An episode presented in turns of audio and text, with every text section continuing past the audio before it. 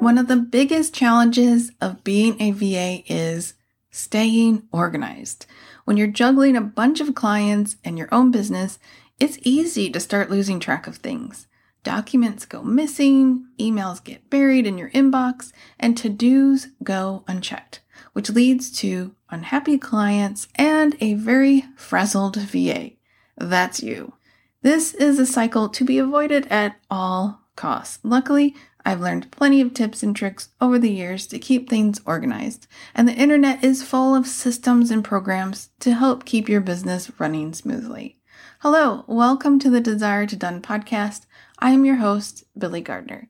In today's episode, I'm sharing a few of my favorite tips and programs for organizing client tasks and ensuring work gets done. Here are some of my favorite client organization hacks. Tip number one create client processes. Call me a nerd, but I get excited about processes. Not only will they streamline your business and make it super efficient, which means you're saving time, money, and energy, but they'll increase your confidence and make you look like a VA goddess or rock star, unicorn, whatever you want to be. In order to create a process, think of all the big steps it takes to complete a task. There are four main client processes you'll need pre client, which are the steps you take to determine whether a prospective client is a good fit or not, and if so, turn them into a new client. Onboarding, which includes getting paid, signing your contract, and getting organized to start your work. Service, this is the process that includes the steps you take to complete your work. These steps will be different for everyone because it depends on what type of service you offer clients.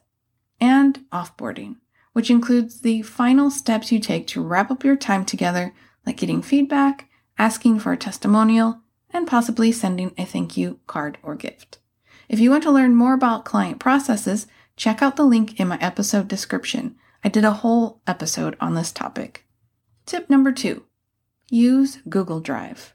When I was a VA, the majority of my client and business documents lived in good old G Drive. G Drive allows you to create documents and spreadsheets and share them with clients and team members. You can create folders to organize your client processes, SOPs, blog post drafts, email funnels, brainstorms, etc. You can even make client intake forms. Plus, everything is auto saved, which is a really nice feature. G Drive is free to use once you sign up for a Gmail account.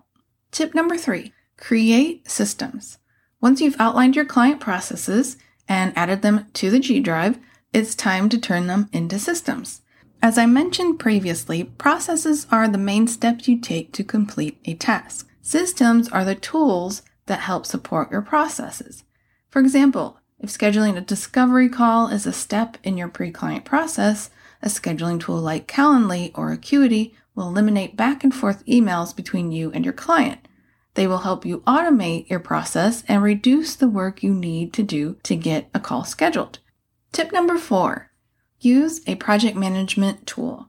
Keep your client tasks organized in a project management tool like Teamwork Projects, Asana, ClickUp, or Trello. You can create templates of reoccurring tasks that you do in your business and keep track of client project due dates. Some tools will also send you reminder emails of what's due. Each project management program is different, so take some time to try a couple of them out and see what works for you. Tip number five be mindful of your time. One of the biggest perks of being a VA is flexible hours. You get to set your own schedule and work whenever you want. The other side of that coin is that you have to make time to do your client work and other business and personal to dos. If you're not careful, your time can get away from you quickly. Time blocking is a useful tool for staying focused.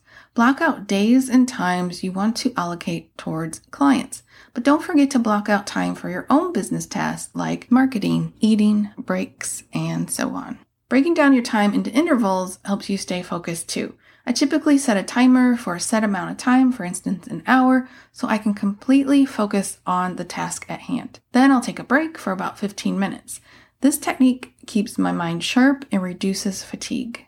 Final tip number six let your clients know your work hours, aka boundaries. If you're constantly stressed out because your clients are expecting work done on short notice, on weekends, or during hours when you aren't supposed to be available, you need to work on communication. Before you bring on any clients, you need to write out your business policies. This includes the days and times you work, your turnaround time, rush fee for urgent tasks, etc. When you sign a new client, send them your contract, which outlines these policies. If you have a client that likes to push your boundaries, it's time to remind them of your contract's terms. It's your job to protect your own boundaries. Remember, you're the boss, so you get to decide how you'll work and how you'll stay organized. Trust me, organization can make all the difference between a happy, productive VA and a VA who's stressed out and letting projects slide. Would you like more VA tips like these each week? Hit subscribe or follow to be notified of future episodes. If you're ready to make the leap and become a VA, check out my membership program, the Introvert VA Club. You'll have access to the Passion to Profit plan to help you start a VA biz from scratch. Tech tutorials for Calendly, Acuity, Trello, Google Drive, and more, and support from me and other VAs. Go to introvertvaclub.com to sign up. In case you're wondering, no, you don't need to be an introvert to join, and no, it's not super expensive. In fact, it's super affordable. Thanks so much for listening. I'll chat with you next week. Bye.